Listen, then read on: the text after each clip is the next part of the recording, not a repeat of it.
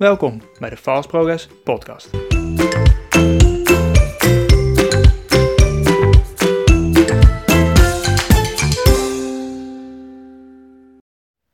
Hoi, en wat leuk dat je weer luistert naar een nieuwe aflevering van de Fast Progress Podcast. Ik heb op de allereerste introductieaflevering leuke reacties mogen ontvangen. En een daarvan die heeft me aan het denken gezet. En het gaat erover dat ze tegen me zeiden: Raymond, goed voorgelezen. En als ik heel eerlijk met mezelf ben, dan, dan klopt dat ook. Ik had alles helemaal uitgeschreven in een Word-file om, om te proberen dit zo strak mogelijk voor te lezen voor jullie als luisteraar. Maar als ik eerlijk ben uh, met mezelf, dan is dat niet wie ik ben. Het liefste um, ga ik gewoon spontaan het gesprek aan. Of dat nou uh, één op één is, uh, of op deze manier via een, via een podcastaflevering. Dat zou eigenlijk niet uit moeten maken. Ik heb dus ook voor mezelf besloten dat op het moment dat ik iets met jullie wil delen, of het nu een tip is, of een inzicht, of een praktijkervaring, ik dit gewoon alle minuut met jullie deel. En uh, ook zoals ik het nu doe, uh, ik zit gewoon in een bank met uh, mijn telefoon en een standaard spraakrecorder app en ik neem deze aflevering voor jou als luisteraar op. En ja, ik hoop dat het op deze manier, op deze manier bevalt. En het onderwerp voor vandaag, en dat vond ik wel toepasselijk, is feedback. Feedback geven en feedback krijgen. En ik wil als allereerste focussen op feedback geven. Als je kijkt naar het feedback geven proces, zie ik vijf belangrijke punten waar je op moet letten. En punt 1 is dat het altijd opbouwend moet zijn. Of het nu positieve feedback is die je gaat geven aan een persoon en, uh, tegenover je, of negatieve feedback, dat maakt niet uit. Het moet altijd opbouwend zijn. Als iets positief is, dan kan je nog steeds kijken: oké, wat kan er beter? En als iets negatief is, dan is het sowieso: hoe ga je dit verbeteren? Hoe kan je dit verbeteren? En hoe kan ik jou daarbij helpen? En als je daarop focust, dat het opbouwend is, dan zul je ook zien dat het eerder um, gewaardeerd wordt. Zorg er ook voor dat, dat is puntje 2, de feedback die je geeft, dat die vanuit jezelf komt. Dus niet vanuit een ander, maak het persoonlijk en spreek vanuit je eigen. Dit zorgt voor respect, hiermee dwing je respect af en zul je merken dat mensen ook iets van je aannemen. Punt 3, en dat is eigenlijk rondom het hele feedback. Om goed feedback te kunnen geven, is het belangrijk dat mensen zich ook kunnen herkennen in hetgeen wat je zegt. En een goede tip, en, en, en punt 3 in, uh, van de 5, is dat je het moet baseren op een situatie. Dus een situatie die je met die persoon hebt meegemaakt. En het gedrag wat die persoon tijdens die situatie vertoonde. Als je daarop focust, dan kan de persoon aan wie je de feedback geeft, kan zich dat ook tot zich nemen en kan ook teruggaan naar dat moment om het uh, ook te kunnen uh, relateren aan hetgeen wat je zegt. En dat ze niet zeggen, oh, dat, dat, dat, dat zie ik zo niet, of uh, nee, dat, dat heb je helemaal fout.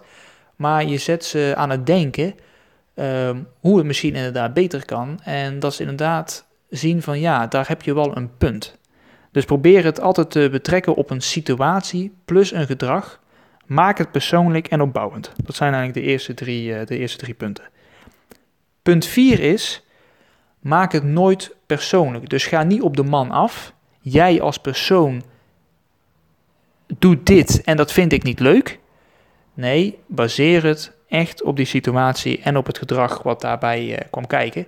En uh, ja, niet op het persoonlijke karakter van iemand. Uh, het persoonlijke karakter moet je eigenlijk ook niet willen veranderen. Je kan wel kijken hoe je dat in een bepaalde situatie, of hoe die persoon dat eigenlijk in een bepaalde situatie het beste um, um, kan aanpassen om het, uiteindelijk het beste resultaat um, te krijgen. En punt 5, laat een ander ook reageren. reageren. Dus geef de ander de ruimte en uh, ruim er ook tijd voor in om het dialoog aan te gaan. Dus geef aan, beste Piet, Um, in die situatie zag ik dit gedrag en ik denk dat je het beter op deze manier kan doen, omdat, et cetera, et. Um, hou dan even stil en kijk hoe de ander daarop reageert. Je zult merken dat je dan het dialoog aangaat met elkaar. En door juist het dialoog met elkaar aan te gaan, zul je merken dat je vanzelf komt naar het punt waarop je elkaar uh, begrijpt en waarop de ander zegt: Ja, daar heb je gelijk in, dat klinkt goed en ik ga ermee aan de slag. Feedback krijgen, dat kan op twee manieren. Je kan wachten tot mensen naar je toe komen en zeggen, in mijn geval, Raymond, eh, dat heb je niet goed gedaan, dat kan je beter zo doen. Wat ik heel erg fijn vind voor mezelf, is om feedback te vragen. Van, beste, jij hebt met mij een tijdje samengewerkt, ehm, kan je mij eens feedback geven um, hoe ik het deed in die en die situatie? Je zou het zelf nog een, een stapje verder kunnen brengen, is om, en dat vind ik zelf al uh, enorm fijn, om een soort van sparringspartner te vinden, waarin je gewoon um, ja, een stukje peer review doet. Hey, hoe zie jij dit? Um, ik wil het uiteindelijk zo doen, uh, zie jij het anders? Um, en op die manier leer je eigenlijk stiekem heel erg veel. En, en ja, onderaan de streep ja, krijg je dus eigenlijk feedback. Maar het is dan niet zo'n formele setting waarin je hè, echt feedback gaat geven.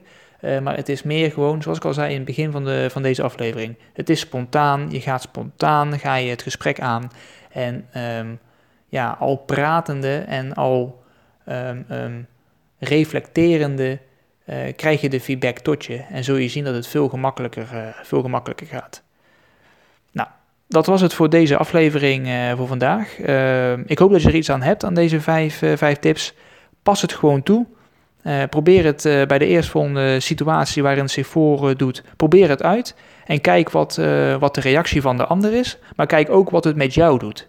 Krijg je er een goed gevoel van als je mensen probeert te helpen? Of komt het geforceerd over? Um, voor nu, bedankt voor het luisteren en tot een volgende podcast.